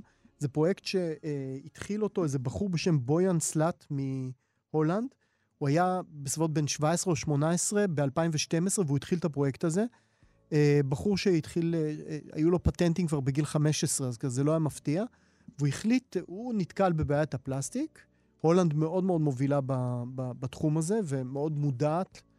אה, למשל, כבר יש להם כמה שנים תוכנית אה, לאומית לכלכלה מעגלית, מה שנכתב עכשיו בישראל, על סמך התוכנית שלהם, דרך אגב, והוא אה, פיתח איזושהי רשת שתתפוס פלסטיק בים. סוג כמו רשת שתופסים דגים, כן. זו רשת אה, פסיבית שצפה על פני המים, והרעיון זה שהיא תתפוס את חלקיקי הפלסטיק ותדווח לאוניות שעוברות בסביבה, והם יוכלו להרים את, ה, את הפלסטיק שנאסף, לאסוף אותו ולמכור אותו לחברות. היום יש הרבה מאוד חברות כבר אה, שתופסות שוונג על העניין הזה כן, ומייצרות אה, אה, נעליים, אדידס, נייקי, אה, הרבה חברות אה, שמייצרות... ש- ש- רסיסים של פלסטיק? כן, אוספות, כן. מ- משלמות כסף כדי לאסוף את הפלסטיק, כי וואו. הן מרגישות איזשהו סוג של אחריות. אני עוד פעם אומר, מדובר פה על אחוזים קטנטנים. הוא, דיב, הוא מדבר על זה שב, אה, שיאספו משהו כמו כמה טונות בשנה, אבל כמובן שאם המערכת הזאת תפעל, תפעל טוב, היא יכולה לנקות את האוקיינוסים ולהוציא את הפלסטיק. העניין הוא שהמערכת שלו כשלה, חזרה לתיקון, ועכשיו יצאה עוד פעם ל, ל, למסע איסוף, ואנחנו מדברים פה עוד פעם אשכרה לנקות את הים. זאת אומרת, הים גדול וייקח הרבה זמן לנקות אותו, ו, אה, אבל יש המון המון עתודות של פלסטיק גם בעוד מקומות, למשל כמו במטמנות שלנו. והחוקרים משוודיה מדבר, קוראים לזה קריאה עילית. מדברים על זה שבמקום לייצר חומרי גלם מחומרים בתול, בתולים שאנחנו צריכים לכרות אותם ולייצר אותם, שיש לזה המון אה, השקעה של חומר, של, אה, של אה, אנרגיה, של בני אדם, של טכנולוגיה, כן. אפשר בעצם לפתוח מטמנות ולהוציא משם את הפלסטיק שזרקנו לשם. אה, אבל למי יש כוח? הרי אנחנו טובים בלהטמין ולייצר חדש. תשמע, אם זה יהיה כלכלי והם יצליחו לפתח נכון. את העניין הזה, זה העניין. אז יש סיבה. נכון. עכשיו, יש פה עוד עניין אחד. השאלה אם אתה יכול לעשות את זה למחזור כללי, או אתה צריך פלסטיק אה, ספציפי. זה, זה, זה בדיוק העניין. אפשר ו- להפריד? מה מה. קורה שם במטמנות האלה? אז הב- הבעיה, זה, זה שאלות מצוינות שאתם מעלים פה, וה, והרעיון הוא אה, ש, שהבעיה בלמצוא טכנולוגיה שתפתור את, ה, את כל הבעיות שלנו, במרכאות, יוצרת גם בעיה תרבותית ו, וחברתית, מכיוון שזה נראה הדבר היחידי שיכול עכשיו אה, לשנות את המצב הרדיקלי שאנחנו נמצאים בו, והמצב של שינויי אקלים הוא מצב רדיקלי. אנחנו לא מבינים את הדבר הזה. בייחוד לא בישראל, שאנחנו חיים בנוחות יחסית, ולא כל כך מבינים את העניין של הקשר בין מה שאנחנו חווים עכשיו, למשל, אה, חולצה קצרה בסוף דצמבר, אה, בצורת מאוד קשה כנראה וכולי. אוקיי. יש כי- לזה קשר מו- ברור ומו- ומוכח מדעית לכל שינויי האקלים שקורים. וה, והסיפור הזה לא ברור לנו. אנחנו לא מבינים שאנחנו ממש בתוך המשבר ויש לנו זמן מאוד מאוד קטן לשנות. והרבה מאוד אנשים בתעשייה מנסים למצוא פתרונות קסם. עכשיו, מצד אחד, כמובן שאנחנו חושבים אה, שכדאי לנסות ולפתח את הפתרונות האלה, ולהשקיע את המון הכסף שמשקיעים היום בלייצר, למשל, מוצרים מיותרים, או למכור אותם בחגי נובמבר ו... וידידיהם, ולנסות לפתוח. ל- ו... ו... ולייצר טכנולוגיות חדשות. ואנחנו יודעים, הנה שמענו פה מפרופסור מור, איזה דברים מדהימים אנחנו יודעים לעשות, שאנחנו משתדלים לעשות משהו. אמ, אבל מצד שני, אנחנו צריכים להבין שזה נגיעה קטנה. ובאמת, הדבר שאנחנו חייבים לעשות זה קודם כל לצמצם בצורה מאוד מאוד משמעותית ולמצוא פתרונות הרבה יותר טובים בשלב העיצוב והתכנון. אנחנו לא יכולים, אה, לא יכולים לסמוך על זה שטכנולוגיות כאלה יפתרו לנו את הבעיות. אה, וזה, וזאת הנקודה המרכזית שאני רוצה להעלות פה. וקוראים לזה כבר לפני עשרות שנים, קראו לזה אופטימיזם טכנולוגי. מדברים על זה שהאופטימיזם הטכנולוגי, אה, בוא, אני יכול לקחת את זה לצד זה, אני אגיד, אוקיי, בשביל מה לי לעשות ספורט, בשביל מה לי לחיות אה, אורח חיים בריא, בשביל מה לי... אה, אה, אה, אתה מתאר אותי אחד לאחד.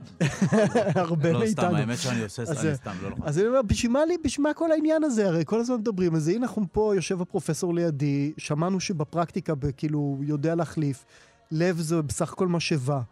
אני אמשיך באורח החי, החיים הגרוע שלי, ותכלס נתקשר אליו ואגיד לו, יאללה, תשתיל. אה, בכלל, עלה לנו פה רעיון בהפסקת החדשות, אנחנו נאסוף את כל הכלים החד פעמיים פה מהתאגיד, אה, ואנחנו נאסוף אותם, ניקח, נייצר מזה פלסטיק ונדפיס אה, לב. לב להשתלה מפלסטיק בדיוק. מהכוסות בתאגיד. אוקיי. אז קודם כל, האמת היא שזה באמת אופטימיזם טכנולוגי, כי זה נורא נורא רחוק משם, ויש כל כך הרבה פיתוחים שצריכים עוד לעשות. ומה שאפשר לעשות באמת, זה קודם כל מה שאנחנו קוראים לצמצם ב, ברמות אדירות את צריכה, הצריכה המיותרת של כלים חד פעמיים, של מוצרים שאנחנו קונים, שאין בהם שום צורך, באמת. לכל אחד מאיתנו יש את הרגע הזה, שרגע הנפילה הזאת שאנחנו קונים כל מיני דברים כדי לפצות על כל מיני דברים אחרים, כי זה היה נורא בזול, כי היה איזה מכירה באינטרנט, ו, והדבר הזה הוא בשליטה, הוא, הוא חייב להיכנס לשליטה. תוך כדי צריכים לפתח טכנולוגיות חדשות ולהסיט הרבה מאוד מההשקעות של המדינה שלנו ובכלל בעולם מייצור מיותר לפיתוח של טכנולוגיות, ואני חושב שישראל יכולה להוביל פה בסטארט-אפים מדהימים שחושבים על איך לייצר דברים טובים, ל- ל- לייצר את ה... ל- לפתח את ההון האנושי שלנו, ולא רק לפתח טכנולוגיות, וגם במקביל לפתח טכנולוגיות שחושבות על מורד הזרם. טוב, זה היה יש לי חלום שלך, אבל uh, אנחנו איתך, אנחנו באותו אה, צד. אה. אני, אני רוצה פה לצטט את פרופסור מור שאמר את זה על משהו אחר, והוא אמר שיש לנו הבנה של תהליכים, חוסר הבנה של תהליכים ביולוגיים. אנחנו חושבים הרבה פעמים בתור בני אדם, תמיד בנינו מגדלי בבל וניסינו לעשות uh, טכנולוגיות. כן, אנחנו יכולים לעשות דברים מדהימים, שמענו פה על דברים מדהימים, אבל אנחנו כל כך רחוקים מלהבין את המערכת הביולוגית, את העולם, שהוא מכונה מדהימה ומשומנת שעובדת בצורה מדהימה, ואנחנו מפריעים לה לעבוד.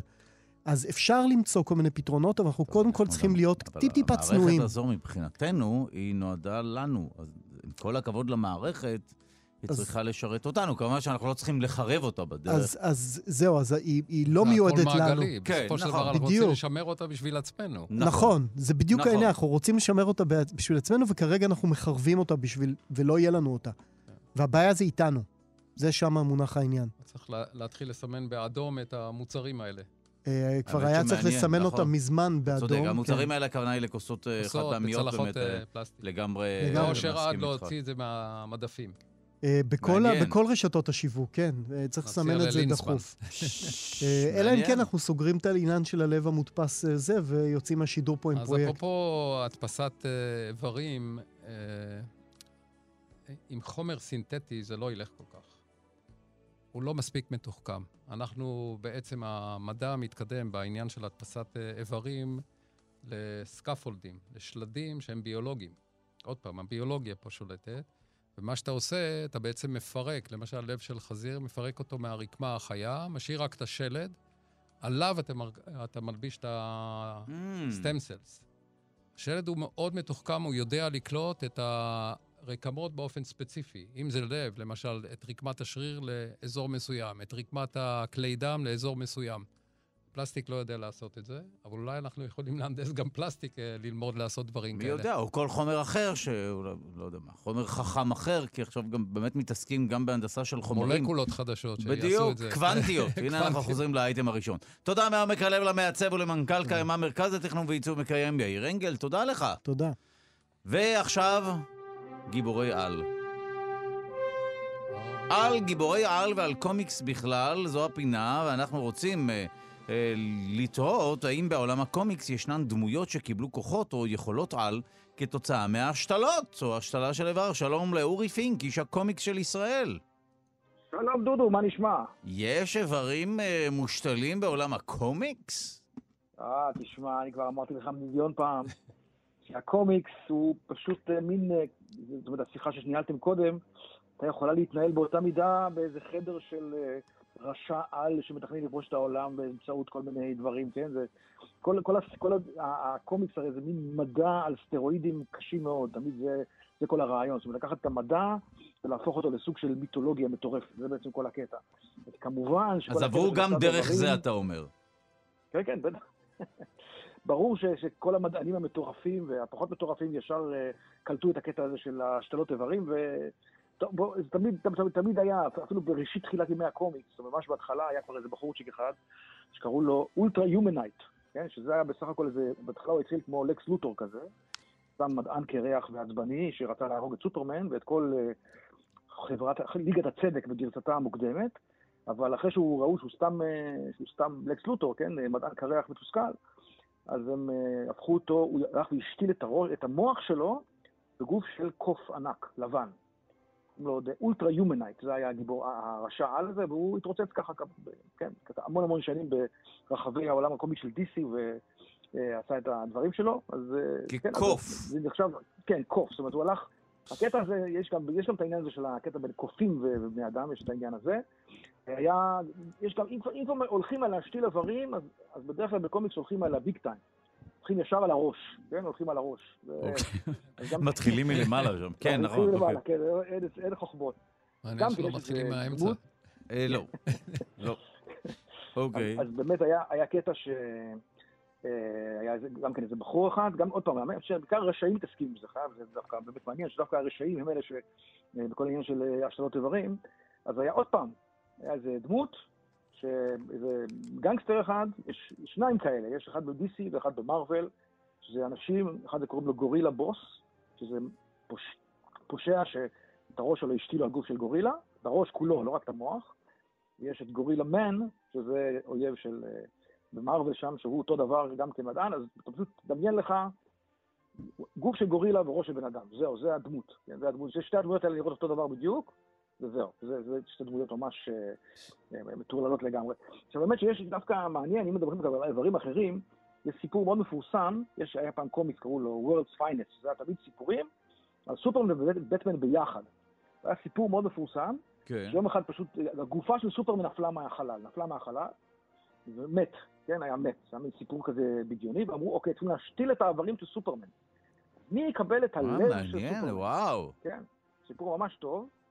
בסוף הסתבר שזה היה חלום או משהו כזה, לא זוכר בדיוק איך זה נגמר, אבל מה שהקטע המעניין, שהיה היה, היה סיפור, ואז אה, סופר גרל, בת דודה של סופרמן הביאה כלי ניתוח כאלה מקריפטונייט, כדי שיהיה אפשר לנתח, אבל את הסצנה של הניתוח, של לפתוח את הבטן ואת החזה ולהוציא את הלב, את הקטע הזה צונזר. זאת אומרת, זה אחד הקומיקסים הבודדים, שממש באותו ריבוע, שבקומיקס הזה הופיע ריבוע שחור, די. שעליו היה כתוב, צונזר על ידי הרשות, ל... היה, היה בשנות ה-60 וה-70, כאילו משנות ה-50 עד שנות ה-80, היה מין מועצה כזאת שצנזרה את כל הקומיקס, בגלל שכולם פחדו שקומיקס הם אה, משחיתים את הנוער, שזה כידוע נכון, כן, זה ברור. אבל אה, אז היה מועצה כזאת שעברה על כל הקומיקס, ואת הריבוע הזה הספציפי היא השחירה. זה היה אחד המקרים הבודדים בהיסטוריה של הקומיקס שהיא השחירה לקומיקס סתם סופר ובטמן. וזה היה, זה, זה באמת היה, כן, עכשיו, אם אתה מכיר את הדמות שהיה לה גם סרטים הרבה, אה, קראו לו, קראו לו דדפול. אתה מכיר את דדפול? כן, ודאי. כן.